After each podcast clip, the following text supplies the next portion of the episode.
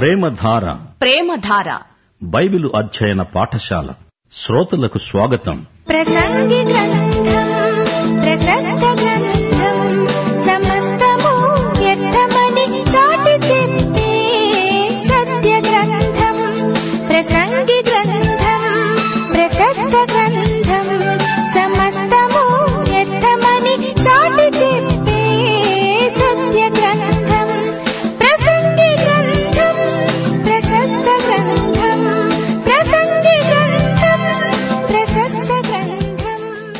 యేసుక్రీస్తు వారి శుభనామంన మీకందరికీ ఆహ్వానం. మన పాఠం ప్రసంగి గ్రంథం ఐదో అధ్యాయం. సావధానంగా వినండి. ఈ గ్రంథాన్ని రాసినవాడు సులమోను. ఈ గ్రంథమంతా ఒక ప్రసంగం. ప్రసంగి సులమోనే అంటున్నాడు నీవు దేవుని మందిరమునకు వెళ్ళేటప్పుడు నీ ప్రవర్తన జాగ్రత్తగా చూచుకో బుద్ధిహీనులు అర్పించేటట్లు బలి అర్పించటం కంటే సమీక్షించి ఆలకించడం శ్రేష్టం. వారు తమకు తెలియకుండానే దుర్మార్గపు పనులు చేస్తారు. నీవు దేవుని సన్నిధిని అనాలోచనగా పలకటానికి నీ హృదయం త్వరపడనీయక నీ నోటిని కాచుకో. దేవుడు ఆకాశమందున్నాడు నీవు భూమి మీద ఉన్నావు. కావున నీ మాటలు కొద్దిగా ఉండాలి. విస్తారమైన పనిపాటుల వలన స్వప్నము పుడుతుంది. పెక్కు మాటలు పలికేవాడు బుద్ధిహీనుడవుతాడు. నీవు దేవునికి మొక్కుబడి చేసుకుని ఎడల దానిని చెల్లించడానికి ఆలస్యము చేయకు బుద్ధిహీనులయందు ఆయనకు ఇష్టము లేదు. నీవు ఒప్పుకొనిన దానిని చెల్లించు. నీవు మొక్కుకొని చెల్లించకుండా ఉండే కంటే మొక్కుకొనకుండా ఉండడమే మేలు. నీ దేహమును శిక్షకు లోబరిచేటంత పని నీ నోటి వలన జరగనీయకు. ఇది పొరపాటు చేత జరిగిందని దూత ఎదట చెప్పకు. నీ మాటల వలన దేవునికి కోపము పుట్టించి నీవెందుకు కష్టమును వ్యర్థపరుచుకుంటావు? అధికమైన స్వప్నములు మాటలు నిష్ప్రయోజనములు. నీ మటుకు నీవు దేవుని యందు భయభక్తులు కలిగి ఉండు. వింటున్నారా? సొలమోను మరొక ప్రయోగం చేస్తున్నాడు. మతంలో తృప్తి దొరుకుతుందేమో అని వెతుకుతున్నాడు. కాని హతాశుడయ్యాడు. మతము అతని అంతరాత్మను తృప్తిపరచలేకపోయింది. ఈ అధ్యాయంలోని విషయాలు మన ఆలోచనలకు పదును పెడతాయి. ఈ లోకంలో అనేక మందికి మతం ఒక వ్యాసంగం. చాలామంది తమ మతం పేరు సగర్వంగా చెప్పుకుంటారు. మతాచారాలను పాటిస్తారు. మత గ్రంథాలను గౌరవిస్తారు. మత గురువులు ఏది చెప్తే అది వింటారు. మతం మానవ కల్పితమైన సంస్థ. మతం ఏ దేశంలోనైనా ఏ సంస్కృతిలోనైనా ప్రజలకు ఏమి మేలు చేసిందో లెక్క చూసుకోండి. మత నమ్మకాలు తీర్థయాత్రలు మినహా ప్రజలు ఆధ్యాత్మికంగా నేర్చుకున్నదేమీ కనిపించదు. మతంలోకి మూఢనమ్మకాలు జొరబడతాయి. ఎంతో తెలివైన వారు కూడా తమ మత విధానాలను బట్టి అభివృద్ధి చెందలేకపోయారు. మతం మనుషులను చిన్న చిన్న గుంపులుగా చీలుస్తుంది. మతాలలో సమైక్యత అసాధ్యం. దేవుని యందు అనగా నిజమైన సత్య ఏక దేవుని యందు విశ్వాసము లేని ప్రజలకు ఏ మతమైనా ఏమాత్రము సహాయము చేయజాలదు. దేవుని వాక్యము ఎవరికి శిరోధార్యమో వారికి దేవుని రాజ్య ప్రవేశార్హత పరిపాలనార్హత కలుగుతాయి. మతము నాకుంది అని చెప్పుకునే వ్యక్తి దానిని వదిలిపెట్టి ఆ స్థలాన్ని యేసుకు ఇచ్చి చూడాలి. క్రైస్తవం మతం కాదు. క్రైస్తవంలో మతాచారాలకు తీర్థయాత్రలకు ప్రాముఖ్యం లేదు మూఢనమ్మకాలకు అసలే తావులేదు క్రైస్తవ మూఢనమ్మకమనేది నైతిక వ్యాఘాతం. ఎన్నో సంఘాలున్నాయి అనేక రకాల ఆరాధన క్రమాలుంటాయి కాని అందరూ ఆరాధించేది ఒకే యేసుక్రీస్తును ఒకే దేవుణ్ణి. క్రైస్తవము అంటే క్రీస్తే. ఒక వ్యక్తిగా క్రీస్తుతో మనం చేసే సహవాసము మనకున్న సంబంధము దీనినే క్రైస్తవం అంటాము. నీవు క్రైస్తవుడవు అంటే క్రీస్తు విశ్వాసివి అని అర్థం. మళ్ళీ చెప్పనివ్వండి మతం ఏదైనా మనిషికి ఏమాత్రము ఆధ్యాత్మిక సహాయము చేయజాలదు. ప్రసంగి అంటున్నాడు కొన్ని క్రైస్తవ సంఘాలను దర్శిస్తే అక్కడ రెండు మూడు గంటలు ఉండడం వ్యర్థమనిపిస్తోంది. సువార్తను ప్రకటించని సంఘాలు దేవుని దృష్టిలో సంఘాలు కానే కావు. రక్షణ సువార్తను ప్రకటించని ప్రసంగ వేదిక అది ఒక కట్టె ముక్కతో సమానం. నమ్మకంగా రక్షణ సువార్తను రాజ్య సువార్తను ప్రకటించే సేవకులను ప్రోత్సహించండి. క్రైస్తవం మతం కాదు క్రీస్తు మన రక్షకుడు. సొలమోను ఏం చేశాడు? ఎన్నో దేవాలయాలను దర్శించాడు. నీవు ఎక్కడికైనా వెళ్ళు చూడు విను. బుద్ధిహీనుడి వలె అర్పణలు తేవద్దు. ఏమీ మాట్లాడవద్దు. ఏమీ వాగ్దానాలు చేయకు పాత్ర మెరిగి దానం చేయమన్నారు. సువార్త వ్యాపారం చేసేవారికి ప్రమాణాలు చేయకు క్షణిక ఉద్రేకానికి లోను కావద్దు సినిమాలు చూచేవారు కొందరున్నారు. అందులో నటీనటుల హావభావాలను చూచి ఏడ్చేవారిని ఏడవమనండి. కాని క్రైస్తవ సేవలో అలాంటి తాత్కాలిక ఉద్రేకాలకు అర్థం లేదు. అవన్నీ తప్పుడు సంకేతాలిస్తాయి. అనాలోచితంగా మిమ్మలను ఉద్రేకపరిచిన వారికందరికీ ఇవ్వాలని ఎక్కడా లేదు. దేవుడికి ఇస్తానని వాగ్దాన పత్రం సంతకం చేశావంటే నీవు బాగా ఆలోచించి ఆ తీర్మానానికి రావాలి. మతంలో ఉన్న బలహీనత ఏమిటంటే పైకి భక్తిగా ఉన్నట్లు నటిస్తారు కాని వారిలో శక్తి ఏ కోశానా ఉండదు. సొలమోను ఇవన్నీ ప్రయోగించి చూచాడు. ఊరికే మత కార్యక్రమంలో పాల్గొంటే అదంతా వృధా అంటున్నాడు.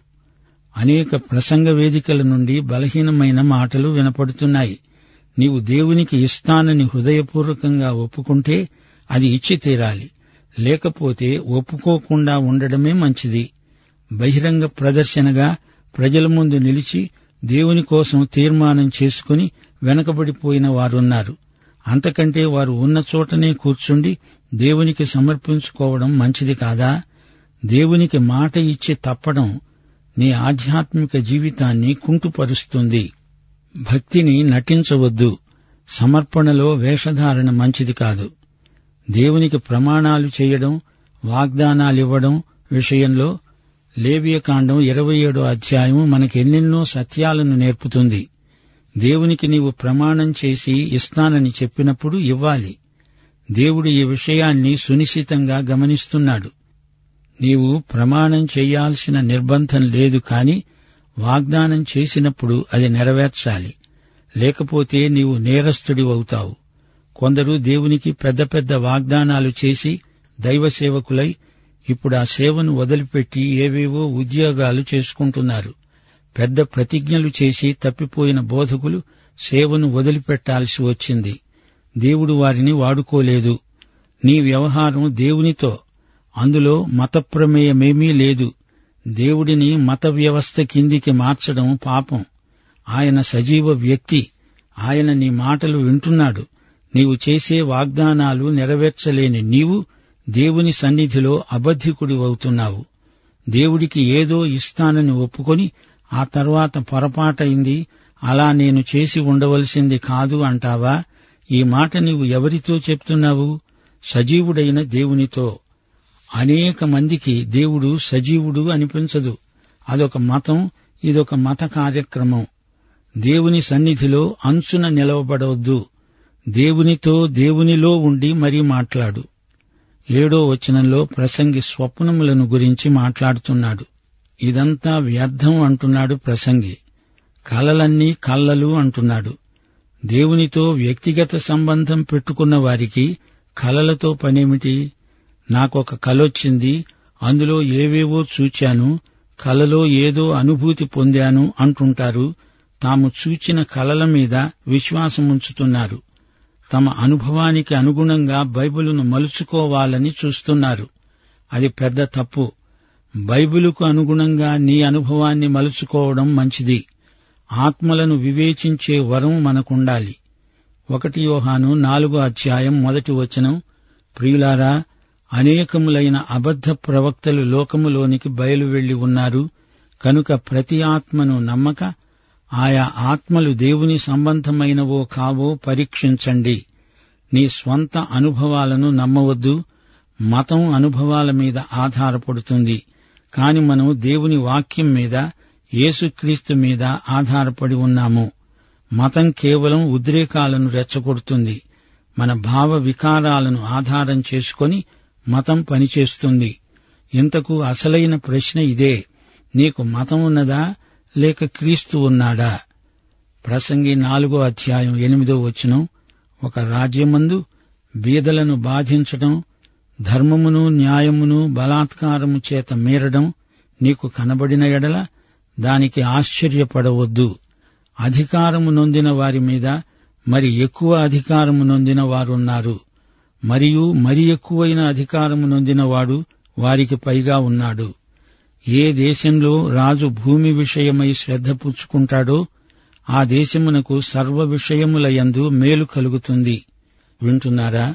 బీదలకు సహాయం చేసే సంస్థలు ఎన్నో ఉన్నాయి.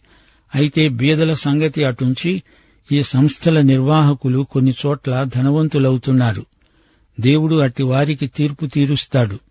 అందరికంటే దేవునికి ఎక్కువ అధికారముంది ఏమి జరుగుతున్నది దేవుడు చూస్తున్నాడు. దేవుని బిడ్డ ఎక్కడ అవినీతి మోసం ఉన్నదో అక్కడ తాను ఉండకూడదు. దేవుని తీర్పు ఎవరూ తప్పించుకోలేరు. ప్రభుత్వాలకు కూడా దేవుడు ప్రభువే. ఆయనకు ఎక్కువ అధికారమున్నది బీదల విషయమై ప్రభుత్వాలు ఏమి చేస్తున్నది ఆయనకు తెలుసు. బీదలను నిర్లక్ష్యం చేసిన రాజ్యాలు నిలవవు. కొన్ని జాతులు ఈ కారణం చేతనే అంతరించిపోయాయి. యేసు ప్రభు వచ్చి రాజ్యం స్థాపించబోతున్నాడు. అది వెయ్యేండ్ల పరిపాలన. ఆ రాజ్యంలో బీదలకు ఎంత గొప్ప మేలు కలగబోతోందో సంఘం గుర్తించాలి. రాజ్య సువార్తను ప్రకటించాలి. న్యాయము నీతి నివసించే రాజ్యం యేసు రాజ్యం. ప్రతి ఒక్కడూ దేవునితో సరైన సంబంధం కలిగి మహదైశ్వర్యం అనుభవిస్తాడు. సొలమోను మరో ప్రయోగం మొదలుపెట్టాడు. అతడు ఎంతో ఐశ్వర్యవంతుడు. అతని ఖజానాలో ఎంతో బంగారం ఉంది తనకు ఏది కావలిస్తే అది కొనేయగలడు. అయితే చివరికి ఏమైంది? అతని లౌకిక సుఖభోగ లాలసత్వం వలన జాతికి జాతే పతనమయ్యింది. ఇతర జాతులు వచ్చి ఇస్రాయేలును అణగదొక్కాయి. ద్రవ్యమును అపేక్షించేవాడు ద్రవ్యము చేత తృప్తి నొందడు. ఇది వ్యర్థమే. ఆస్తి ఎక్కువైన ఎడల దానిని భక్షించేవారు ఎక్కువవుతారు. కన్నులార చూడడమే గాక ఆస్తిపరునికి తన ఆస్తి వలన ప్రయోజనమేమిటి? కష్టజీవులు కొద్దిగా తిన్నా ఎక్కువగా తిన్నా సుఖనిద్ర నొందుతారు. అయితే ఐశ్వర్యవంతులకు తమ ధన సమృద్ధి చేత నిద్ర పట్టదు. వ్యాపారం చేసేవారికి ఎంత లాభం వచ్చినా తృప్తి కలగదు. ఐశ్వర్యం ఉంటే తప్పేమీ కాదు అయితే ధనాపేక్ష సమస్త కీడులకు మూలం. పిసినారి బాబులు నోట్లు ఒకదాని మీద ఒకటి పేర్చుకుంటూ పోతారు కాని దుబారా బాబులు రూపాయి నాణేలు గుండ్రంగా ఉంటాయి కాబట్టి వాటిని దొర్లించేస్తారు. ఇద్దరూ ఒకటే. ధనాపేక్ష వల్ల మనుషులు నాశనమైపోతున్నారు డబ్బు కోసమే డబ్బును సంపాదిస్తున్నారు. దురాశ మానవులను పాపానికి నడిపిస్తుంది. ఒక చెంప నిరుపేదలు బాధపడుతూ ఉండగా లోభులు దుర్లాభాపేక్ష కోసం వెంపర్లాడతారు. ఇదంతా చూచి ప్రసంగి బుర్ర సుళ్ళు తిరిగిపోయింది. ఏ దేశ చరిత్ర చూచినా పూర్వకాలములో మహారాజులు దరిద్రుల నిస్సహాయ స్థితిపై తమ రాజ్యాలు స్థాపించుకున్నారు. పెట్టుబడిదారీ విధానం కాని దేవుడు లేని ప్రజాస్వామ్యం కాని అట్టే కాలం నిలవవు. క్రీస్తును హృదయములో గలవారు పరోపకార బుద్ధి గలవారై దేవుణ్ణి మహిమపరుస్తారు. ముగింపులో ప్రసంగి అంటున్నాడు ఆస్తిని ఊరికే దాచిపెట్టుకుని సమాజానికి కీడు చేసే పెద్ద పెద్ద వ్యాపారులున్నారు. ఎంత ఆస్తి ఉన్నా ఏ ప్రకారముగా తల్లి గర్భము నుండి వచ్చాడో ఆ ప్రకారముగానే తాను వచ్చినట్లే దిగంబరిగానే మళ్ళిపోతాడు చివరికి మిగిలేది వ్యాకులం రోగం అసహ్యం. దేవుడు నియమించిన ఆయుష్కాల దినములన్నీ తన కష్టార్జితము అనుభవించి క్షేమముగా బ్రతికితే అదే చాలు. అదే దేవుని ఆశీర్వాదం. అతనికి హృదయానందం. వింటున్నారా? బీదవాడు ఎక్కువ తినలేడు తినడానికి తగినంత లేదు. ధనవంతుడికి సమృద్ధి ఉంది కాని అతడు రోగి తినలేడు అతనికి నిద్ర పట్టదు. తన ఆస్తిని గురించే తలంచుతూ ఉంటాడు. ఆస్తులు సొమ్ములు సమకూర్చుకుని వాటిని కాపాడుకోవటంతోనే వారి బ్రతుకంతా గడిచిపోతుంది. ధనం సమస్యలను పెంచుతుంది. ధనం వల్ల కొందరి ఆశీర్వాదాలు అంతరించిపోయాయి. అయినా కలిమిలేములలో సమతౌల్యం పాటించడం మన ఆరోగ్యానికి మంచిది. గొప్ప ధనికుడి వారసుడు దుబారా చేసి అంతా ఒక త్రుటిలో పోగొట్టగలడు. లోకంలో చిట్ట చివరికి అన్ని భేదాలు పోతాయి కాని ధనికులు బీదలు అనే ఈ వర్గభేదం ఎన్నటికీ పోదు. ప్రభువు వచ్చే వరకు అది ఉంటూనే ఉంటుంది. ఈ సంగతి కొందరు ధనికులకు తెలుసు. తమ స్వంత డబ్బు ఒక్క పైస కూడా ఎవరికి ఎవరు కాని తమ అధికారాన్ని బట్టి సంస్థ ద్రవ్యాన్ని ఉదారంగా ఇచ్చి గొప్ప పేరు ప్రఖ్యాతులు గడిస్తారు.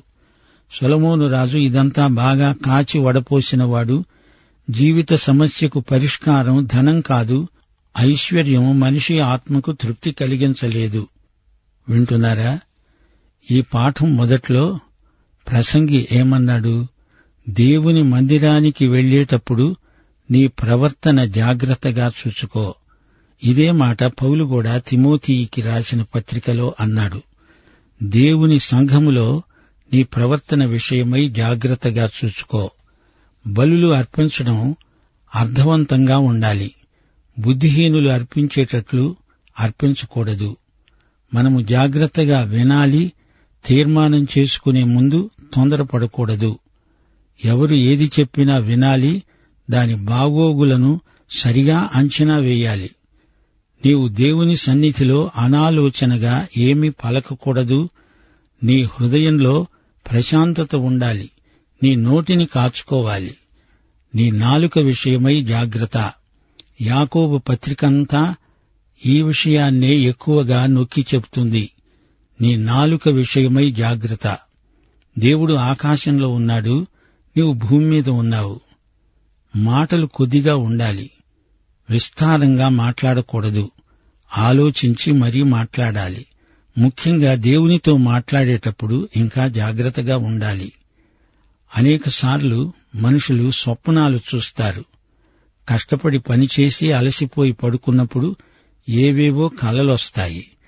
కలలు వచ్చినప్పుడు వాటికి ఎంతో ప్రాముఖ్యతనిచ్చి అది దేవుడు మాట్లాడుతున్న మాటే అనుకోవాల్సిన పనిలేదు ఎవరూ దేవుణ్ణి ఎరగని వారు వాక్యం ఎన్నడూ వినని వారు ఒకవేళ స్వప్నములో దేవుని చిత్తమును వెతకవచ్చు గాని మనకు వాటితో పనేమిటి?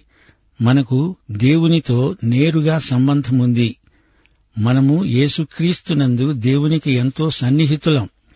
అందుచేత మనం కలలను దర్శనాలను అంత ఎక్కువగా పాటించవలసిన అవసరం లేదు. ఒకవేళ నీకు ఏదైనా అనుభవం ఉంటే ఆ అనుభవం వాక్యంతో సరిపోల్చుకొని చూసుకోవాలి. లేకపోతే ఆ విషయం మర్చిపోవాలి. అంతేకాని నీవు అనవసరంగా ఏవేవో అనుభవాలను పట్టుకొని వచ్చి దానిని బట్టి దేవుని వాక్యానికి అర్థం చెప్పడానికి పూనుకుంటే నీవు తప్పుదోవలో వెళ్ళే ప్రమాదం ఉన్నదని ప్రసంగి స్పష్టంగా చెప్తున్నాడు. అధికమైన స్వప్నాలు మాటలు నిష్ప్రయోజనాలు. నీవు దేవుని యందు భయభక్తులు కలిగి ఉండడం నేర్చుకోవాలి. ఈ విషయాలన్నీ ప్రసంగి తన అనుభవంలో నుంచి చెప్పిన మాటలు. అందుచేత మనం ఒక విషయాన్ని గ్రహించాలి. అదే ఈ పాఠంలోని ముఖ్యాంశం మతం మనల్ని రక్షించదు. మతం ద్వారా రక్షించబడిన వారు ఎవరూ లేరు. మతము అది ఒక విధమైన క్రమశిక్షణ. మత సంబంధమైన సిద్ధాంతాలుంటాయి. మత సంబంధమైన ఆచారాలుంటాయి. వీటిని బట్టి నీకు శారీరకంగా కొంత మేలు తాత్కాలికంగా కలగవచ్చునేమో కాని ఆధ్యాత్మికంగా ఎట్టి మేలు కలగదని చరిత్ర చెప్పకే చెప్తోంది. మనకు వాక్యమున్నది. ఆ వాక్యములో దేవుని మాటలున్నాయి. వాటికి అనుగుణంగా మన జీవితాలను మలుచుకోవాలి. కీర్తనకర్త కూడా అదే అన్నాడు. యువతీ యువకులు దేని ద్వారా తమ యొక్క ప్రవర్తనను సరిచేసుకుంటారు? దేని ద్వారా పరిశుద్ధులవుతారు? దేవుని వాక్య ప్రమాణానికి తమ జీవితాలను అన్వయించుకోవడానికి ఇది దేవుడు చెప్పిన ప్రత్యేకమైన హెచ్చరిక. విశ్వాసము లేని ప్రజలు ఏ మతంలో ఉన్నా వారికి ఎట్టి ప్రయోజనము ఉండదు. మతము కాదు మతాన్ని మించిన ఆధ్యాత్మిక అనుభవం క్రీస్తునందు మనకున్నది. రేపు యేసుప్రభు వచ్చినప్పుడు ఆయనతో మనం పరిపాలన చేస్తాము. యేసుక్రీస్తు మన దేవుడు ఆయన మన రక్షకుడు మన యజమాని మన కర్త మన ఆధ్యాత్మిక భర్త. ఆయనతో మనం చేసే సహవాసం ఆయనకు మనకు ఉన్న సంబంధం దానినే క్రైస్తవం అంటాము. లోకములో అనేక మతాలు ఉండవచ్చును గాని యేసుక్రీస్తు ఒక్కడే. క్రైస్తవము అంటే క్రీస్తే.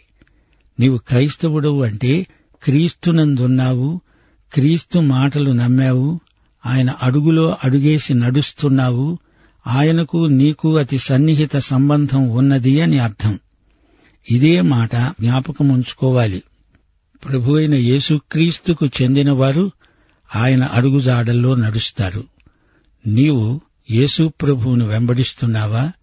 అయితే ఈ పాఠమంతా నీకోసమే ప్రభు అయిన యేసుక్రీస్తు వారి కృప తండ్రి అయిన దేవుని ప్రేమ పరిశుద్ధాత్మ యొక్క అన్యోన్య సహవాసము మనకందరికీ సదాకాలము తోడై ఉండునుగాక. ఆమెన్.